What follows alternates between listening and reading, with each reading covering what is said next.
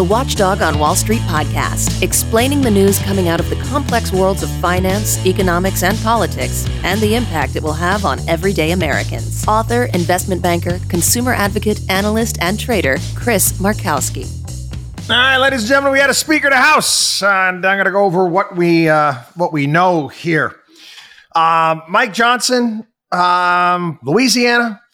He's from a very red, red district around uh, Shreveport. Um, he has been known throughout his career to pushing very conservative positions when it comes to cultural, social issues. Actually, he he worked for a couple of nonprofits uh, prior to uh, running for office as a lawyer and handling various different cases. Um, again, he, he, was elected to Congress 2016. He after after he's serving in the Louisiana state legislature. Um, again, he's defended uh, the state's same-sex marriage ban before the Louisiana Supreme Court.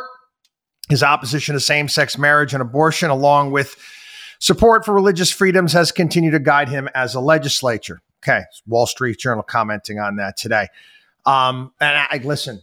I, I don't have any problem with social conservatives. Um, again, this is a, a, big country. Everybody's entitled to their own views. Um, again, I, I think states' rights are, are very important. I, I remember, you know, on the, on the flip side, I remember Bill O'Reilly on his program, uh, you know, always highlighting some sort of uh, crazy affair in San Francisco that the uh, homosexual community would put on and how over the top it was. And I was, I was like, Bill, um, you don't live there. I, I mean, if they want to, they want to, to, you know, this is the way they want to, I mean, it's the way they want to live. Okay.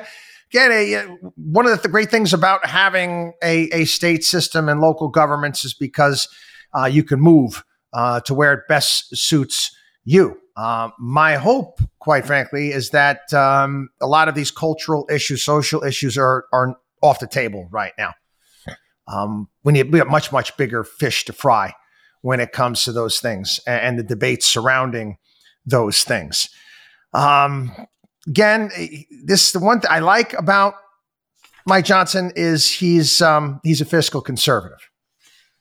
He is a fiscal conservative. Um, he put forward. I guess they're going to they want to put forward some sort of spending measure to keep uh, keep the government open for either January 15th or April 15th so they can get these appropriations bills through. He's also proposed passing a 2025 budget resolution by April and actually keeping the House in session throughout August uh, if they can't uh, get the things done on time. Now, he served as head as a Republican study committee. Uh, again, he presided over a budget blueprint designed to balance the budget in 10 years. Uh, pushed an idea that uh, Paul Ryan had put forward in regards to turning Medicare into a premium support system as well. He also talked about raising the retirement age to 69. Again, all of these things are going to be used uh, against him, and they're going to be demagogue because that's what people of uh, little, uh, little thought. I mean, just the small-minded people will do. I mean, we've got a problem out there. Uh, Social Security, Medicare are going to run out of money in 10 years. But uh, guess what? Guess what? The, uh, the members of Congress are going to continue to ignore it. Uh, Johnson has been a strong supporter uh, of Donald Trump. Um, whatever that means. Uh, again, I, in fact, he pushed, he played a big role in, in pushing this um, election fraud issue in, in 2020. And interestingly enough, um, Ken Buck from Colorado.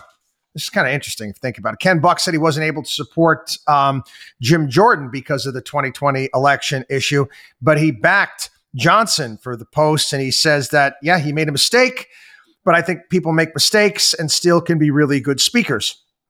Again, let's hopefully that they they put this off the table and they focus on the task at hand. I, what I didn't like was, you know, after the Republicans are getting together and making the announcement, uh, a reporter, I think it was an NBC News reporter, asked a legitimate question. Asked a legitimate question uh, about this. uh, and, and, talking about uh, you know his you know the over asked about what he, she called his effort to overturn the 2020 presidential election and you know republicans started booing and one representative told the reporter to shut up. Aren't they just doing their jobs? You might not like I, I get it liberal media mainstream media all that stuff but is that not a legitimate question? And do you really think the best way of handling that is by telling a reporter to shut up? Isn't there a better way of, of handling that? No, we don't want to answer those questions at this time. We're focusing on this, this, this, and this, and we'll answer those later and move on. But but telling reporters to shut up, and it wasn't Mike Johnson. Who was it? I was I don't know what member of Congress uh, it was. It's just quite frankly stupid anyway, let, us let's, uh, let's all hope that we can actually uh, get some some things done and actually deal with the spending. Um, I am curious to see because Johnson voted against Ukrainian aid uh, the last time around. Was it a true no vote? Or was one of those votes where I can vote no because uh, I know it's going to pass already? Because that happens often. So a lot of these politicians uh, kind of box themselves or uh, you know prop themselves up, use leverage. So we'll see what happens with uh, Joe Biden's request for $105 billion. Watchdog on Wall Street.com.